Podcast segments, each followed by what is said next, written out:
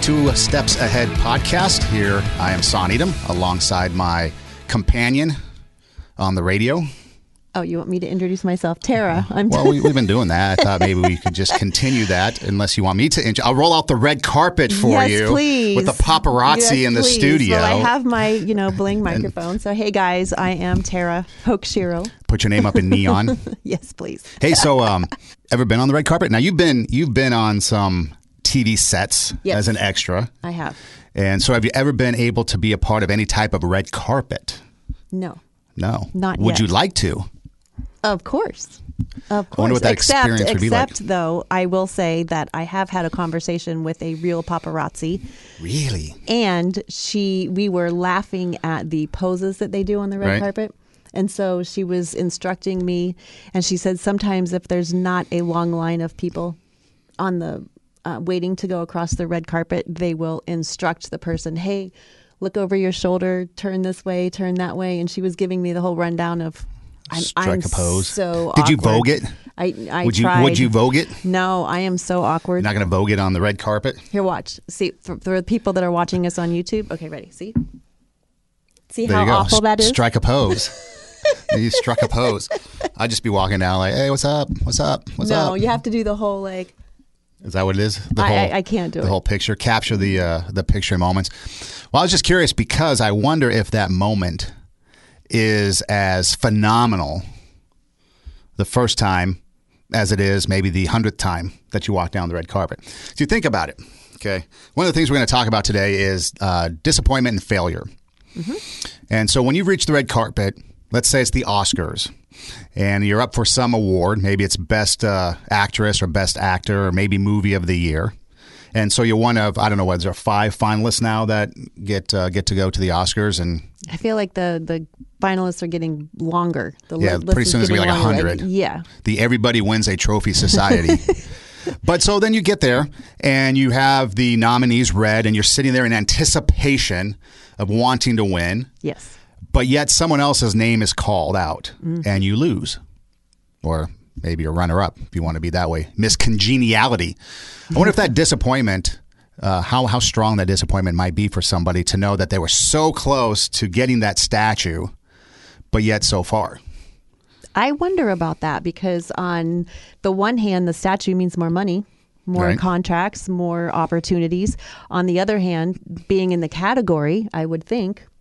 I know a lady um, that was nominated and didn't win, but I I don't know that it has helped her career. She was she was looking for um, a job after that, actually. Well, so it- this so it's interesting how the the statue can bring more money, more opportunity, and being in the category you would think would. Right.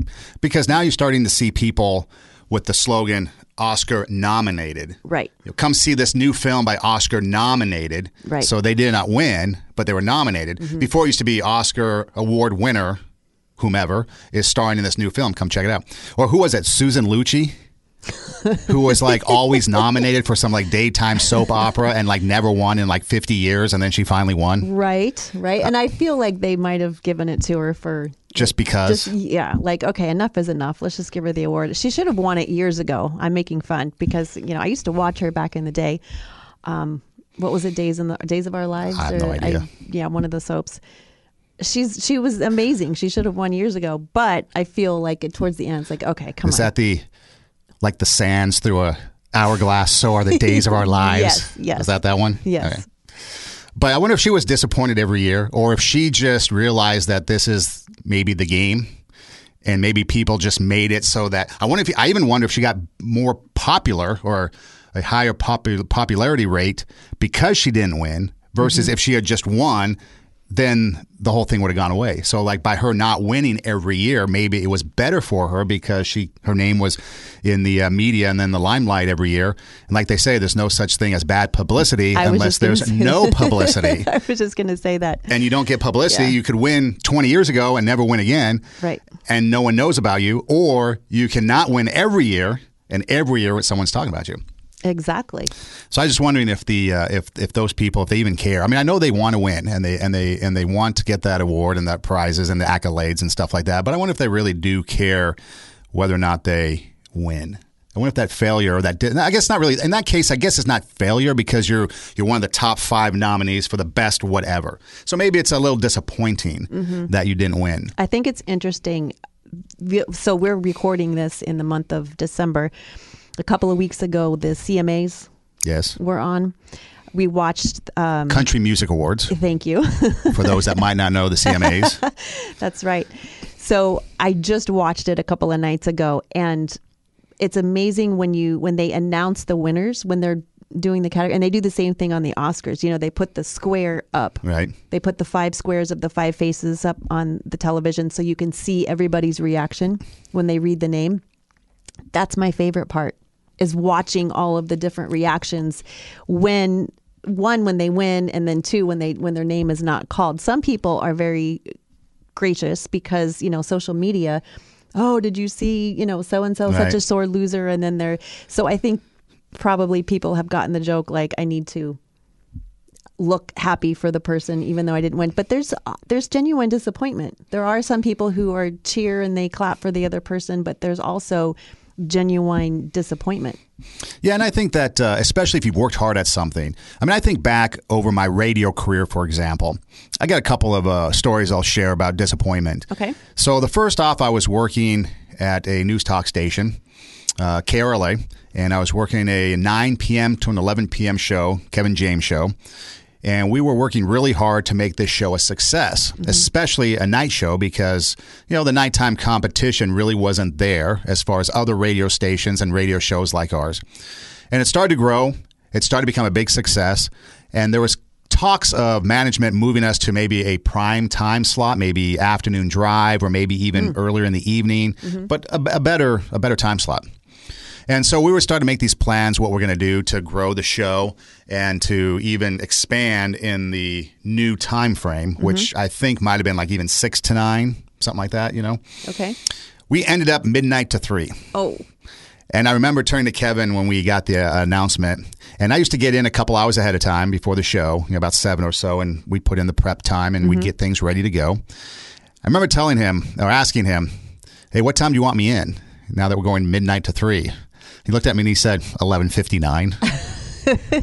because it was disappointing to think that we had put all this hard work in and that we could get rewarded with a better time slot and then we actually got a a worse time slot, you know, midnight to 3 overnights, you know, Art Bell type stuff.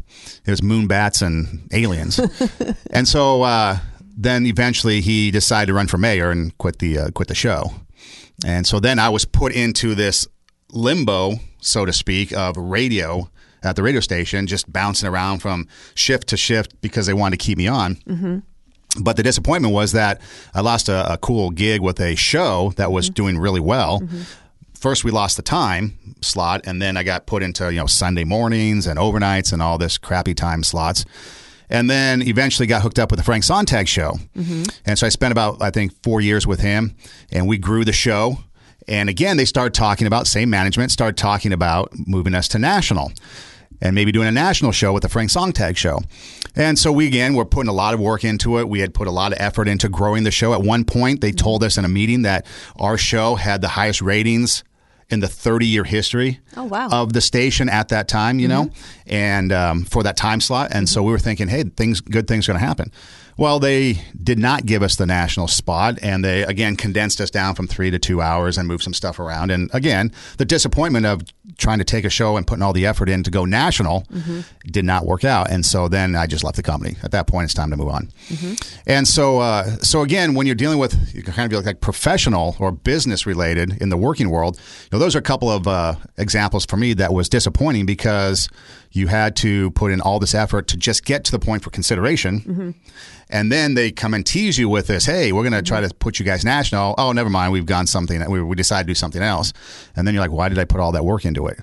Um, So let me ask you, do you feel now in hindsight, I know obviously we don't live in, in hindsight in 2020, but now that you have some distance from it and you have the benefit of looking back, do you feel that those smaller short term disappointments, are you seeing them in a different light because it gave you time to have experience in multiple No, it still areas, blows. it still blows. It Still blows. I think they made a horrible decision. Right. But but that's okay because now I'm I'm in a place where I, where I'm happy.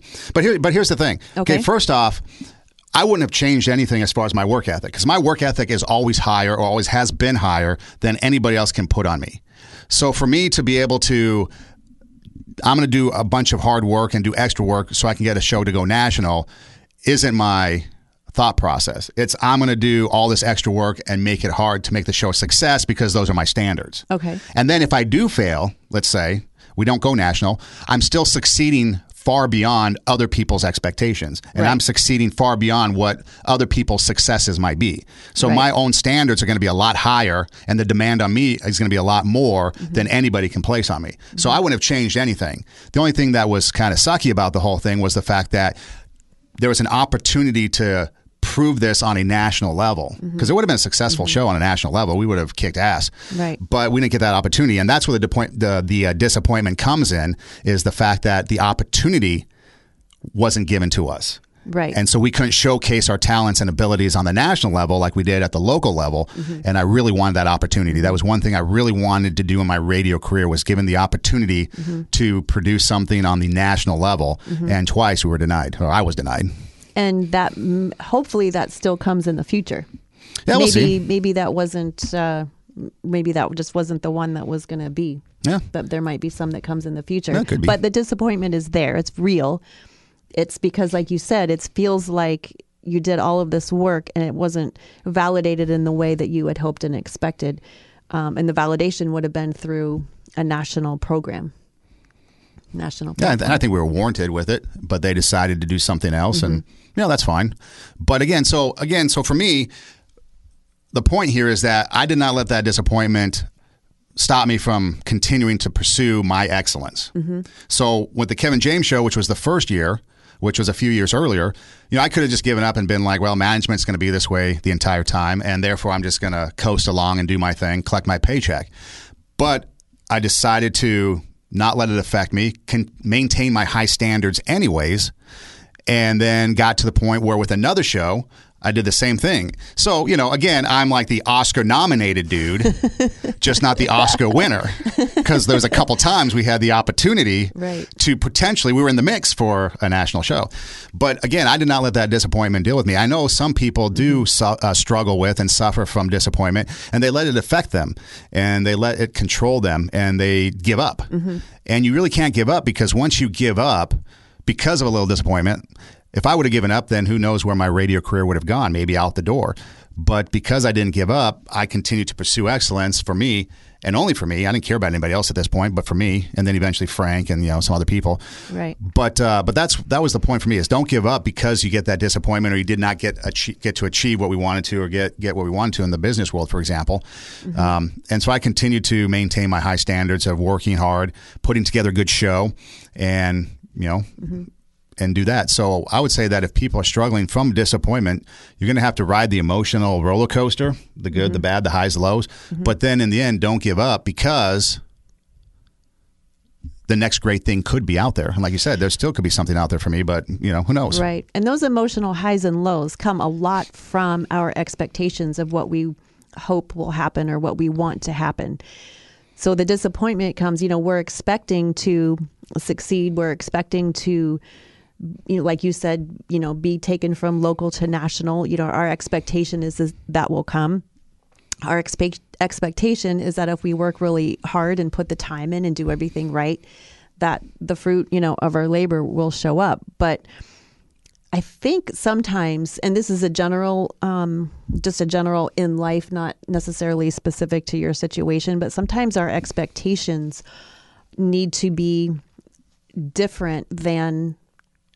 So, um, so, for example, if we say, I'm getting into this project and my expectation is that at some point it's going to get really hard or at some point I'm going to be really tired and I'm and I'm going to struggle you know moving forward. At some point I might be confused and I'm not going to know how to you know figure this out. I think if our expectations are that it's not going to be a smooth ride that it might be hopefully this will be the time that it goes national but it might not be if our expectation is set more in the journey rather than the destination i think that's where it's easier to handle the ups and downs of our emotions and to keep going, keep failing forward, keep moving, as opposed to putting all of our stock in, okay, we're going to go national and just putting everything in there. And then when it doesn't happen, it's like, okay, well, what do you have left? So I think you, you know, you did it in a healthy way. Um, when we set those expectations differently, I think it's easier to handle it when the ups and downs come. Does that, what do you think about that? Yeah, no, that makes sense. There's going to be times I know in the future, just like in the past, that there's going to be these hurdles, these bumps, but getting over them and getting past them is what my focus is. I love the Right. Aerosmith. I know I've, I think I've said this before in one of the previous episodes, but I love the Aerosmith lyric, life's a journey, mm-hmm. not a destination. Mm-hmm. And when you think about it that way, Wait, that's an Aerosmith lyric? yeah, Wow. life's a journey, not a destination. Um, I Didn't know that's where that came from. And so, um, and so if you enjoyed the the highs and lows, I remember we'd get ratings. We'd get the ratings out, and like I mentioned earlier with the Frank Sontag show, we had the highest ratings. At least they told us this: the highest ratings that that time slot had ever had in the 30 year history of the of the show or of the station. And I remember working at KLAC with the Loose Cannons, Steve Hartman, Michael Thompson, and Vic Jacobs. There were there were points in time where we were the number one uh, noon to four show in LA for sports talk radio. So we've achieved some pretty good things. I've been able to achieve some pretty good things in my radio career as far as ratings and accolades and stuff like that. But um, we were always told the the wise gurus in the ratings world always told us ride the highs, but don't get too excited. Right. Ride the lows, but don't get too bummed out or depressed Right. because it's going to be an ebb and flow. You're going to have the highs and the lows. So ride, and enjoy the success while you have them. But when you're in the dumps, just ride it out. Work a little bit harder, change some things up. I guess it's like if you're failing at something and you don't change, then you're going to continue to fail. But if failure is uh, is if you're going through like a down period, a failure type of time, uh, change some things up and try to correct it. You know, it's kind of like uh, Tiger Woods, one of the greatest golfers ever. At one point in his career, changed his putting stroke, and he got even better before he ended up with all the problems that he had. But even then, he's trying to overcome it. So even making some changes along the way to improve what we're already having success on, even though we're doing well, um, is always a good thing too. I think there's a lot to be said. That's that's touching on humility in a person when they can accept the the feedback or accept the the fallback, accept you know that there's going to be these ebbs and flows, and then do a course correction. Somebody that I really admired who um, displayed that, Adam Lambert. I saw him in an interview, and uh, he was talking about his career, how it had um, all the ebbs and flows of of the time since he was on American Idol. Um, and he was very forthright about, you know, like he got all this flack, you know, when he came out and he he I think he um, sang at the Grammys and he got a lot of uh, criticism for it, for the way that it went, some of the videos that he was putting out, and he just said, okay, get it, and he did kind of a course correction, and now he's, you know, headlining for Queen. Right, right. which I would love to see. He has an amazing voice. I love his voice. Um, he's a he seems to be a cool guy. So, but that's where the humility comes in. Is that when we set our expectations that to um, absorb all of those ebbs and flows and that they're going to come. Then it's a lot easier to handle. We don't take it as a as a complete shock or a complete break in the system if something doesn't happen because that's where the the shoulds. You know, we've talked about that before. Right. We start shoulding on ourselves. You know, woulda, shoulda, coulda. Um, you know, I should have done this better. You know, that internal judge comes in and starts beating us up, and that is not helpful. It's just not necessary at all when we get into that into that place. So disappointment certainly how we handle it has a big part of of how healthy our life is. So I love bringing sports into this type of analogy because, or in this type of conversation as an analogy, because, for example, baseball. Mm-hmm. Baseball is a game of failure. Yep. People like to think of it as a game of success, but it's mm-hmm. actually a game of failure and how you overcome that failure. For mm-hmm. example, if you hit the magical 300 in baseball, you're probably an all star, quite possibly could be headed for Hall of Fame consideration, depending on what else you do. But you have failed seven out of 10 times. And 300 is batting. 300 is batting Average, yes. you. Yeah, 300 is batting average. Thank you. Well, I assume your knowledge make of, of Ohio State football Uh, I just. No, I just thought maybe you were a little bit more sports minded. No. because of Ohio State. So again, to assume I don't watch baseball, Okay, I'm so sorry. baseball is a batting average I of go to baseball to eat the popcorn and Okay, watch and the the, Cracker people Jacks and the, sing cra- the and seventh inning yes, stretch. yes, that's why I go. Okay, so in baseball, if you have a 300 batting average, that means you've hit the ball three times out of 10 at bats. Okay, got And it. so you failed seven out of 10 times. If you um, take, for example, any of the home run hitters, uh, Barry Bonds, he hit 755 home runs in his career. I think that's the most. It is the most, but I think it's 755. Uh, Hank Aaron at one time uh, had the most. No, I think, I'm sorry. Hank Aaron's at 755. Barry Bonds is like at 767, something like that. But, anyways, okay, so 700 and some home runs, but you look at their strikeouts and it's in the thousands. Okay. Right. And so you take a look at, at the sporting analogy, and I think it was uh, Michael Jordan who at one time had mentioned that there were 26 times he remembers that he was given the ball at the buzzer to take the final shot, and he did not make it. Mm-hmm. Okay. So you're going to have your failure. You're going to have your opportunities to take those failures and learn from them. And when I coach baseball, I'd always tell, tell my uh, players that baseball is a game of failure, and it's what you do with that failure afterwards that's going to make you successful. So if you are uh, fielding a ball and you miss it and cause an error, or you throw the ball away, an, an error. What did you learn from that? Did you learn to make a better throw? What went wrong? You know, fielding the ball, things like that. And so, um, so we take our failures and we learn from them, and then we can improve upon them because it's a result of something that didn't happen to go right, but we can change it and make it go right. So I I want to take what you said and translate it into um, my world because I love sports analogies, even though I don't understand sports. I, I watch the you know the people who don't necessarily know what's going on in the game, but I love to read sports books. I love sports analogies. So when you say that a, a batter has a 300, Right. So that means that he's hitting the ball three times out of 10 Three times out of ten. right? So seven times he failed, mm-hmm. right? So, but in order to get that 300 or that three times out of 10, he had to try 10 times. Right.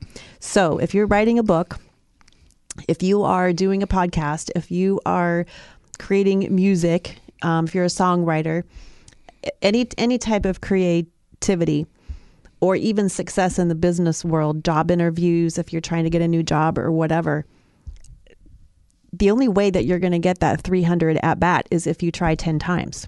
And a lot of people don't translate what is happening in the sports world into common everyday life. You might have to date 10 people in order to find three that you could choose from. You might have to send 10 proposals for your song or for your book in order to get three maybes. And people fail to realize that. And even with job interviews, they think, oh, and this is where the disappointment comes in. It's like, oh, I should, should, I'm expecting that the first time I go out, I'm going to get the job, or I'm expecting that it's not going to take. Listen, there's been, you know, writers or TV show people writing pilots, you know, for TV shows that, um, it takes years. It you might have to submit something a hundred times before you get a yes. So I always tell people don't concentrate on the no's. Concentrate, say to yourself, okay, it's just one more, one down. So if we're going to use the 300 at bat example, I'm going to send it out to 10 people. So the first seven times might be a rejection. So you have to be able to stomach that. So say to yourself, okay, one down, nine more to go, two down, eight more to go. So when you get those rejections, you know where you are.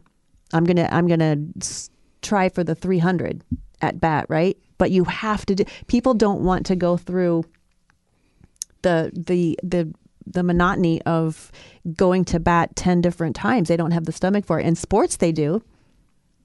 But not in not in in Right. other areas we don't have the stomach for that.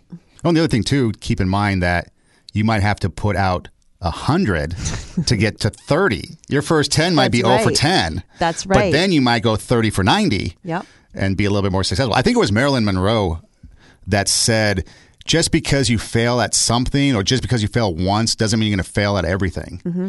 And um, and I think it was like I think Thomas Edison I was said. say how many times? 900 yeah, Th- Thomas Edison said that just because I failed 10,000 times It doesn't mean I failed. It means I just found 10,000 ways it doesn't work. Right. So you got to look for that one way that works. Right. And again, so these people, whether it be uh, an athlete taking a shot at the buzzer 26 times and missing, how many times did he make it? Did Michael Jordan make it? Mm-hmm. And how many times is he remembered for making it? There's a famous clip, I think it's against the Utah Jazz, where he uh, puts that in the air, or puts that at the buzzer and he's jumping in the air and um, in a championship game back in the 90s. And it's a, it's a famous clip that any Michael Jordan fan is going to know. Um, and so he's remembered for making them not missing them. Right. Uh, Marilyn Monroe is remembered for a lot of things, but she's more remembered for success than she is for any of her failures. Thomas Edison, you know, um, all these people are, are remembered for their success, not their failure. They did not let failure stop them. They continued to go after it, and eventually they found what works. Like you said, whether it's publishing 10 books and one hit, all you need is one to hit. Uh, whether it's putting out 10 movie scripts, one hits. Auditioning. So I have eight more to go. You have eight more to go. I have two. I published two books. I have eight more to go before I have a, a national bestseller. But here's a thought that that you're reminding me of is that what. So we have disappointment of what we didn't get, but what is it that is stronger than disappointment to keep us moving forward? Well, to me, it's the drive to. For me, it's the drive for my own the- standards. the passion. Yeah, the passion. Yeah, Yeah. chase your, uh, take your passion and make it happen, as the song says. Not taking no for an answer. Right. Yeah. You know, it's it's that it's that girl in the Pennsylvania mining town that reaches into the air and pulls down the water and, and then dances her way into the academy and becomes, you know, to, you take your passion and make it happen. And you touched on, you know, we touched on success, defining success in a couple episodes ago. But even just for you creating or, or, or authoring two books and getting them even self published, you know, that can be successful to you. You know, doing this podcast could be successful to us. Right. Um, I do a music show called The Beat Goes On, and it plays uh, on the internet and then a couple radio stations across the country. Maybe nationally, people might not know about it, but to me, having it on a couple radio stations across the country, to me, that's success. And so, again, we got to be careful when it comes to defining failure versus success. And I mm-hmm. think there's a fine line. Failure can be something that we mistake success for. Wait, I have to think about that. I don't. I don't. My brain doesn't work well in double negatives. Okay, say that again. failure could be something that we mistake success for. So you say you need to write eight more books to become a national bestseller. Right. Okay, well, national bestseller is a level of success. So are you viewing your two books as failures because they are not Okay. national bestsellers, or are they successful because you were able to write them and you were able to get them published? So, oh, that's yeah, that's so deep. Like I'm a deep thinker, and that was so. I couldn't even- I, got, I got it. that I- deep. Yeah, so we I have to be careful like- that so- we don't mistake our successes Right. and think of them as failures because it could be the many successes that you talked Right. Mm-hmm. about in a previous episode. I think it's uh, episode. Uh, I think it's the first episode we actually ever did defining success. And we Right. talk about these little successes along the way that ultimately lead to big success. bigger success, We talked right. about in uh, I think it was episode three the decision ones where we have all these little decisions that then create these bigger decisions Mm-hmm. Right. results. Here are these little successes that we might think as failure because we didn't get that national bestseller in the first book or the second book or the third or fourth or fifth or sixth or seventh. But hey, the eighth book now is a national bestseller and it took you those seven books to get to the point Yes. where you became good enough or it became a topic or whatever the case may be to become that uh, to become that bestseller. There's a student um, I teach at Pasadena City College in the radio broadcasting department, in case you didn't know. And there's a student who is um, doing a second career. Um, kind of like she started out doing uh, one thing in life, and now she's moving into entertainment and uh, wanting to be in media, television, radio, things like that. And she's going through the process of learning the the curriculum and stuff like that. But her thought process is that you know she's putting together something that she wants to do for herself in her career. And so she's starting at the the college level and she's doing what she needs to do at the college level to prep her for that. And so she doesn't see herself as the success that she wants to right now, but she sees these little things as little successes that or little foundational successes that are going to get her to where she wants to be for her ultimate success, which is, you know, whatever that is. And I think we have to pay attention to those daily successes. Mm-hmm. Because if we don't congratulate ourselves at the end of the day, say, yes, I I did my craft, I worked on my craft, I you know, did something towards that bigger goal that is a success. That's a daily success. And we need to to pay attention to that because just like i i posted um, the other day about stop shoulding on yourself instead of saying i should have done better no i'm working on it. It's taking a little bit longer than what i realize but i'm moving forward and i can see the progress. That's where the passion stays alive. That's where the forward momentum stays. That's where we're not you know completely defeated. We can handle the disappointment because that self-talk is no i'm i'm have these small successes. I'm moving forward and you know hopefully it turns into something bigger. But in the meantime right here and right now i'm doing it i'm doing it Yeah. like it's i'm doing my thing It's better to be a Susan Lucci than not be anything at all. that's right It's better to go out there and do what you want, take your passion, make it happen, and not have the accolades and the success that mm-hmm. is defined by the greater culture. But yet, she was still on a show.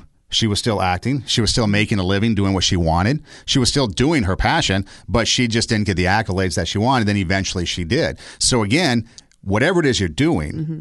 just go after it and chase it because it doesn't matter what the success is or what the failure is, as long as you continue to do what you love to do, that's all that really matters when it comes to it. Because mm-hmm. when I played baseball, you know, there were times where I would hit below 300 and I, I never thought about giving up because I enjoyed the game. And then there'd be times I'd hit 400 where I got four hits out of 10 and I'm like, wow, I should be in the major leagues. You know, so again, you ride the lows, change what's not working. Don't get too high with the highs because eventually the lows are going to come. There's always a slump in the game. You know? Right, You don't mess with a streak and you've got to change something when you're in a slump. But that's the ebb and flow of life. That's the mm-hmm. journey mm-hmm. that you enjoy along the ride. That's the roller coaster of life. Mm-hmm. And eventually we get to where we want to be. And for some people, you might not get the success you want. Like for example, me, I may not I may never have the national show to work on. But I think about the success that I had because even though my the Frank Sontag show, for example, wasn't on all the stations across the country, we had a national level or a show that was worthy of being national. yes And so that quality that we put out on that show Mm-hmm. was good enough for me to sit back and be that was a successful show because Mm-hmm. even though we didn't get it, our show was worthy of consideration. Mm-hmm. And just because management made the wrong decision, it's not my problem. You know, I can't but you handle it. learned a ton and you have that excuse me that notch you know on your on your mantle that that you did that. So you can bring that forward. It wasn't didn't pan out the way that you wanted it at the time but you can bring that forward here we can go national We can't. We could go global. What are you talking about? global Don't think inside the box, outside the box. We're going global. We might even hook up with ET. okay so for the three of you that are listening Tell a friend. tell a friend and then we'd come like that PERT commercial. So on and, so, on, and, so, on. Wah. And nobody knows that reference, but you and I.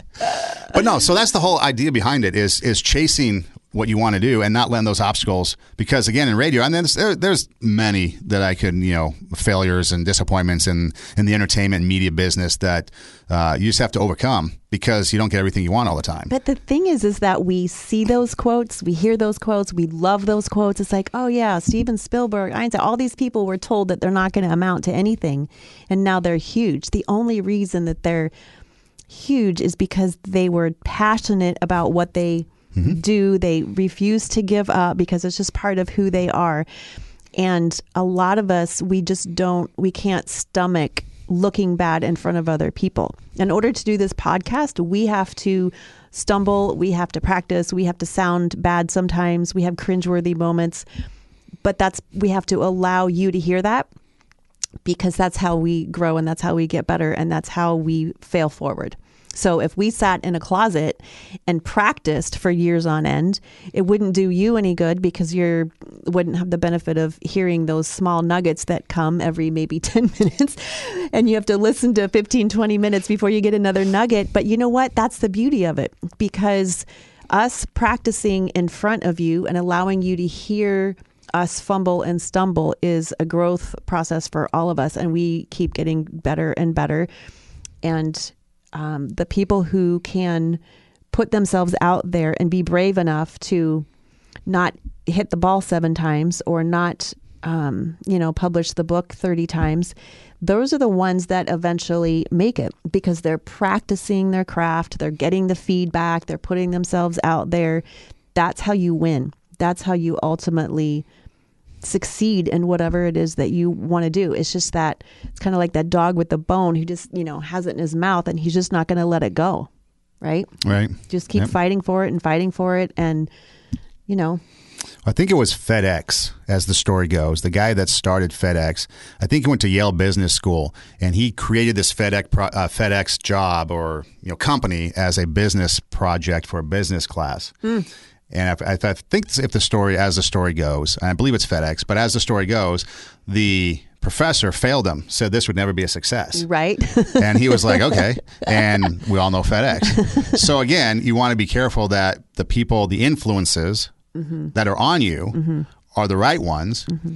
And just because somebody says it's not going to happen doesn't mean it's going to happen or not happen. You can decide whether or not you're going to make it happen or not happen. Right. Some people might say, "Oh, this is the greatest idea I've ever heard. You're going to be, you know, worldwide and it could never happen." And then other times people, you know, "Oh, you're never going to amount to anything." And now look, that's you know, Steven Spielberg. So Yeah, I mean, there's times why I hear I hear people, especially students with ideas and projects, and I'm like, that's interesting.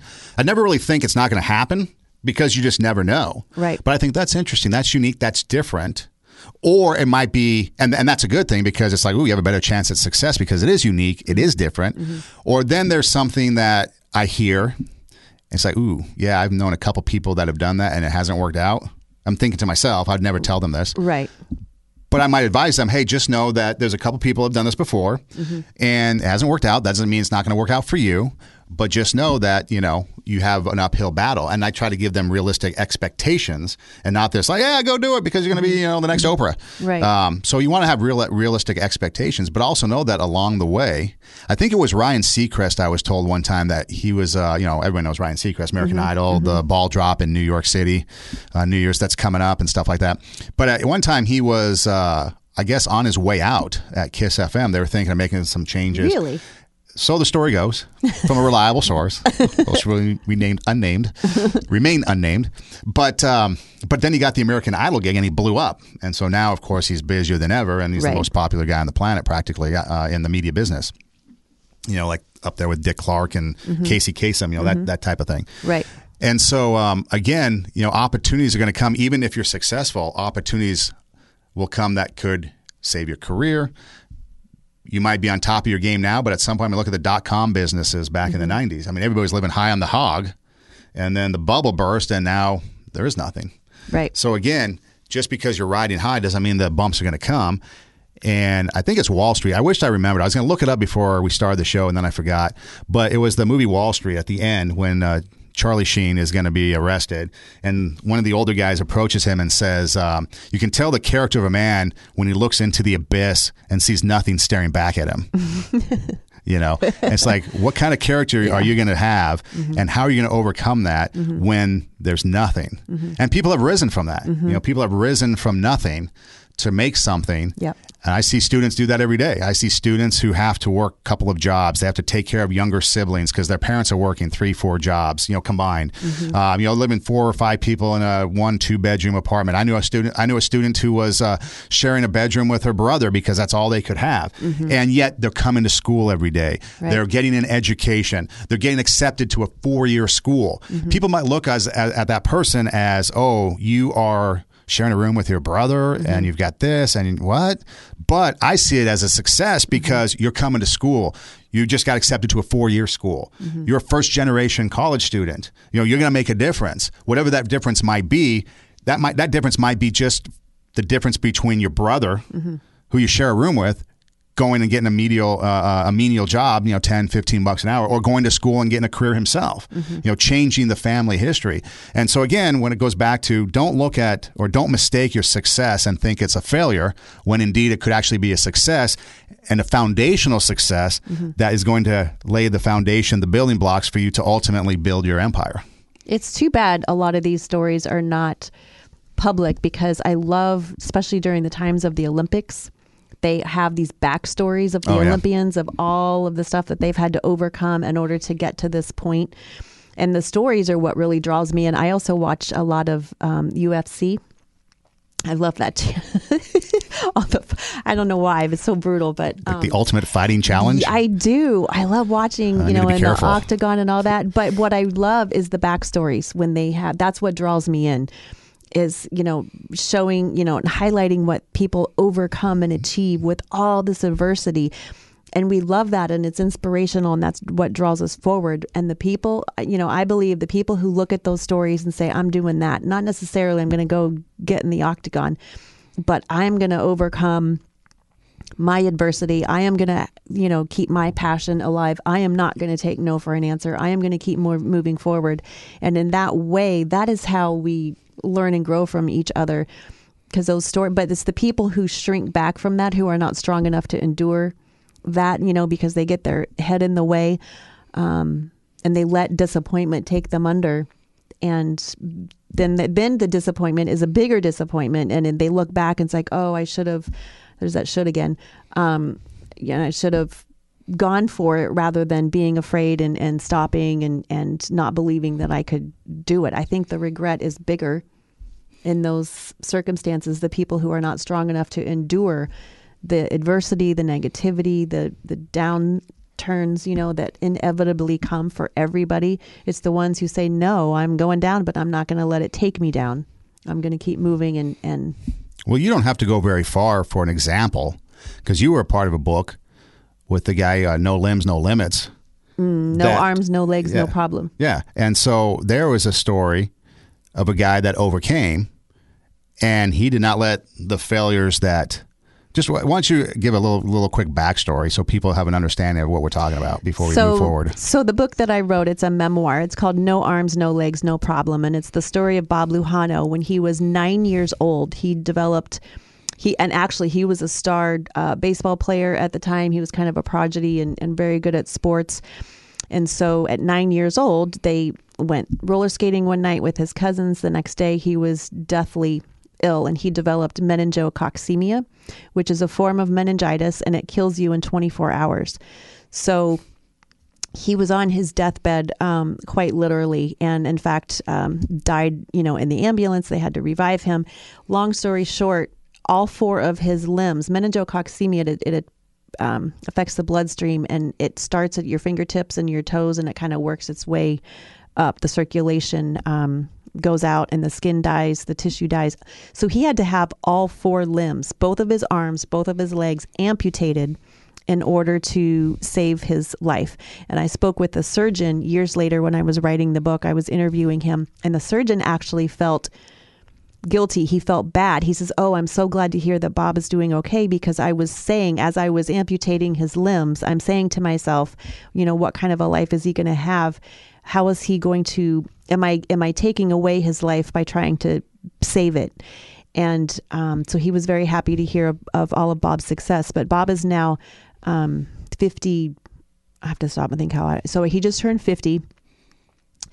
And he is married and he has been uh, in the Paralympics. He has a bronze medal in quad rugby, which is a full contact sport um, for quads. And he has had phenomenal success despite the fact that he has no arms and no legs. He drives his own car. He owns his own car. He works full time. He takes care of himself. He does not have a caretaker. Um, he gets around the planet. He he's completely self sufficient. He has, um, uh, for those of you watching us on YouTube, that surgery was right here at his elbow, on both elbows, and so he has this little tiny piece right where the bend of the elbow is that he he types like 35 words a minute and he eats he feeds himself um, kind of does this trickery thing with the the fork it's quite fascinating but he i mean he's a um, never complains ever like I tried to provoke him and get him to complain, and he never ever complains. He was abused when he was young. His mom walked out on them. Um, of course, all four of his limbs were amputated. He is grateful for his childhood. He says, "I'm, you know, doesn't just doesn't complain, doesn't look back, doesn't say poor me or why me. He is the most. If you were sitting here beside him, his aura, I'm kid you not, his aura like radiates out, and there's this warmth, and he's so." Um, genuine and so and he'll just put his elbow out to people and say hi and he'll shake you know with his elbows like hi i'm you know i'm bob phenomenal phenomenal story but he does not let the disappointment he said in in the book um, that he wanted to be the next Pete Rose, and he wanted to slide like Pete, and he wanted to catch like Pete, and he's still an athlete. He's an amazing athlete. Don't kid yourself thinking that the Paralympics are not um, as grueling as the regular Olympics. They uh, work every bit as hard and it's just as difficult. Um, so he's still an amazing athlete, but it doesn't look like what he thought. His life doesn't look like what he thought it was going to look like.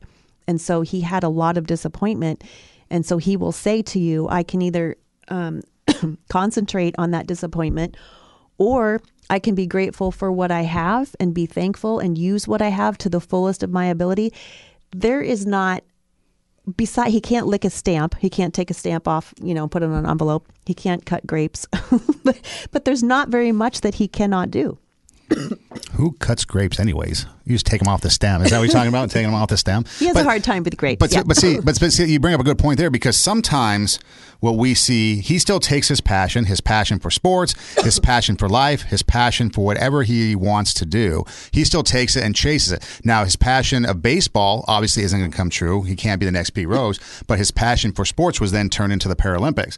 And and, and I will tell you that his passion for baseball, he has every useless fact about go. baseball Right. and football, and he can talk. If you had him right, he'd talk circles around the stats, the games, the scores. Yeah, see, he would know it all. And He see, still has he still has that passion. So he might have he might had to have adjusted his, his game, Yes. and his focus, but he didn't lose it, and he chased it. So you say he was a bronze medal. And I've I've seen Paralympics uh, basketball.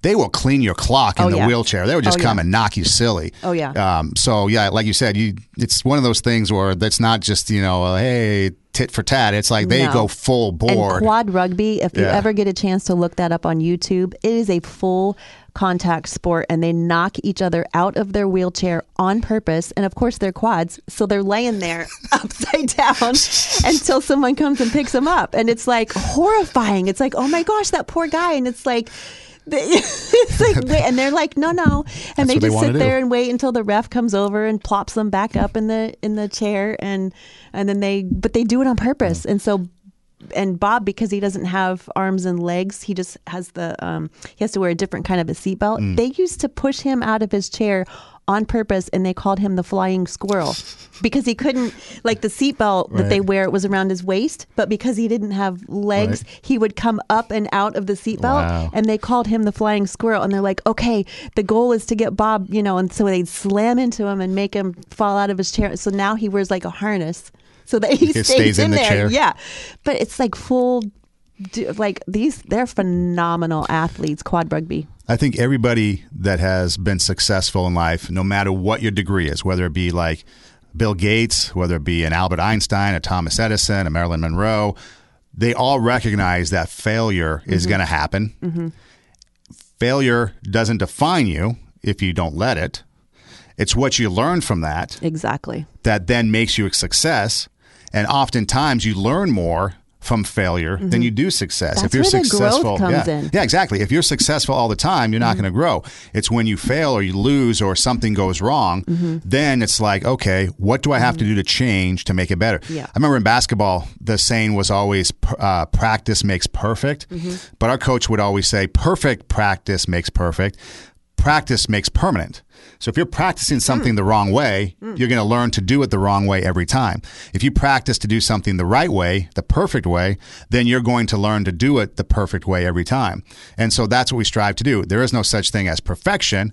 Except every once in a while, you might achieve perfection, like a perfect game in baseball. We don't give up a hit, or maybe you go four for four in a game. So there's little moments of perfection but we're never going to be perfect all the time. But we want to strive to be perfect because then when we get to the point where that's what our standards are, and for me, my standards are always higher than what anybody else can put on me. Mm-hmm. And so sometimes, and that's what I got to see, and that's what I got to be careful with because I will look at something that I'm doing and I think it's a failure. Like I just teach this class uh, in the fall of 19 here, and I thought I sucked at it. But the students, they were telling me that it was a great class. They really enjoyed it. They had a good time. And I'm thinking, that's horrible. Oh, but wow. my standards were so high for the class that I thought it was a failure, even though other people thought it was a success. And so I think that's where it goes back to. Even though I achieve high things, my successes are still going to be higher than what or, or I can't view my failure as a failure if it really is a success because you know I aim so Mm-hmm. high and I don't reach that mark. I'm like, oh, I failed. Well, maybe I didn't. So I do have to be careful there with We're that. so hard on ourselves. well, yeah, being, or we're, we are our own self worst critics. Oh, we are because I just mentioned to you earlier today. We have uh, we're in the beginnings of recording this podcast, and so this is number six. So I have been hesitant to promote so far because there are a lot of cringeworthy moments in some of these, and I'm like, oh, I. But you, we have to do it. We mm-hmm. have to not be so hard on ourselves, and we have to just get up to bat anyway. So I want to ask you a question because you're you've played baseball, you're a sports person. So I heard this. Tell me if it's true. The person who say like the pitcher, mm-hmm. the person the pitcher who concentrates on I'm going to get x amount of ratio or I'm going to win the game or I'm going to get so many outs or whatever. Um, as opposed to the pitcher who says, I'm going to concentrate on holding my arm right, Right. focusing on the position of my elbow, focusing on how I spin, you know, to re- the one that focuses on the step by step as opposed to, oh, I'm going to get this guy out is the one that is that true? Yeah. Okay. So we talked a little bit earlier about the foundational success. So this is a good point for that. So as a pitcher, for example, or any player, if you're practicing the fundamentals and your fundamentals are successful. Okay, so the pitcher is going to do his windup, and his arm slot is a certain way. He's gripping the ball the right way. He gets the right spin on the ball. All that little things that are successful equal a greater chance of success in the game. So yeah, so if you're focusing, and I think I mentioned this in an earlier podcast too. When I was in Nebraska, I was doing a play-by-play for a radio station. I'd cover the local high school sports scene, and there was a coach from another town, and I asked him why he was so successful, and he mentioned that they did not focus on the big game, the, the mm-hmm. overall game. Mm-hmm. They focus on okay, if we can shoot 60% from the floor, that means mm-hmm. we make six baskets out of every 10 shots we make. If we go to the free throw line and we get 75%, if we allow the other team to uh, or limit their shots, you know, and, and they were focusing on these these smaller areas of the game, and he never once mentioned, yeah, if we score more points than them, we're going to win, which is the obvious Right, outcome. You score right. more points, you win. But in order for them to score more points, they felt that if they focused on these things, the scoreboard would take care of himself. So yeah, so a pitcher, a batter, you know, a batter, the way he hits, the way he approaches, mm-hmm. the way he uh, his stands, his swing, all that stuff. If mm-hmm. you focus on those little things, those little foundational successes, then are going to equal a greater success, which is hitting the ball, which is you know getting more strikeouts, getting more mm-hmm. wins, you know, whatever the, the case may be, it's going to be more success. So yeah, that's absolutely true. If you go out and say it's and it's, it's having a game plan, was it really comes down to. It's like what's my game plan for success? Okay, my game plan for success is I'm going to make sure that my team shoots 60% from the floor. We're going to shoot 75% from the free throw line. We're going to out rebound our team. So when the shot is mm-hmm. missed, I'm going to get my team's going to get the ball more than their team mm-hmm. because that's going to give us more opportunities for uh, for making baskets. Mm-hmm. And so you start to have a game plan for success. Now along the way, you're going to fail. Oh, we only made 40% of the shots, or they out rebounded us.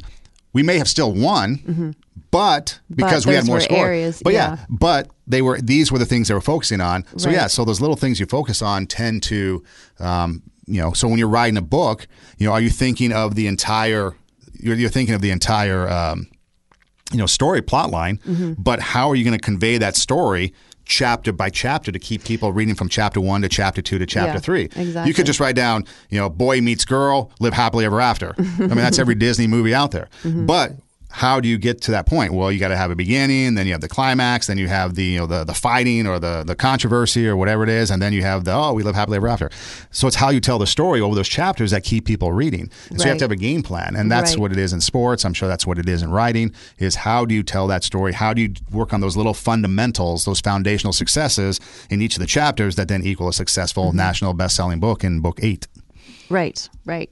And I think that we we again we kind of overlook those little techniques. We overlook practicing the craft. And the way that I watch sports, I was watching, and I think this. Um, I watched two games over the weekend: the Buckeyes, and then also I watched uh, Alabama.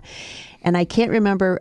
I think it was during the Alabama game, and I don't remember which team this was, but it was the score was um, tied And so part of the game was depending on the extra point. Oh, right. By the that- and I every time there is a game when I see the guy coming up to make the extra point, I always ask myself, okay, is this guy thinking about the whole game is riding on this point, or is he saying to himself, I'm going to back up three steps. I'm going to go to the left.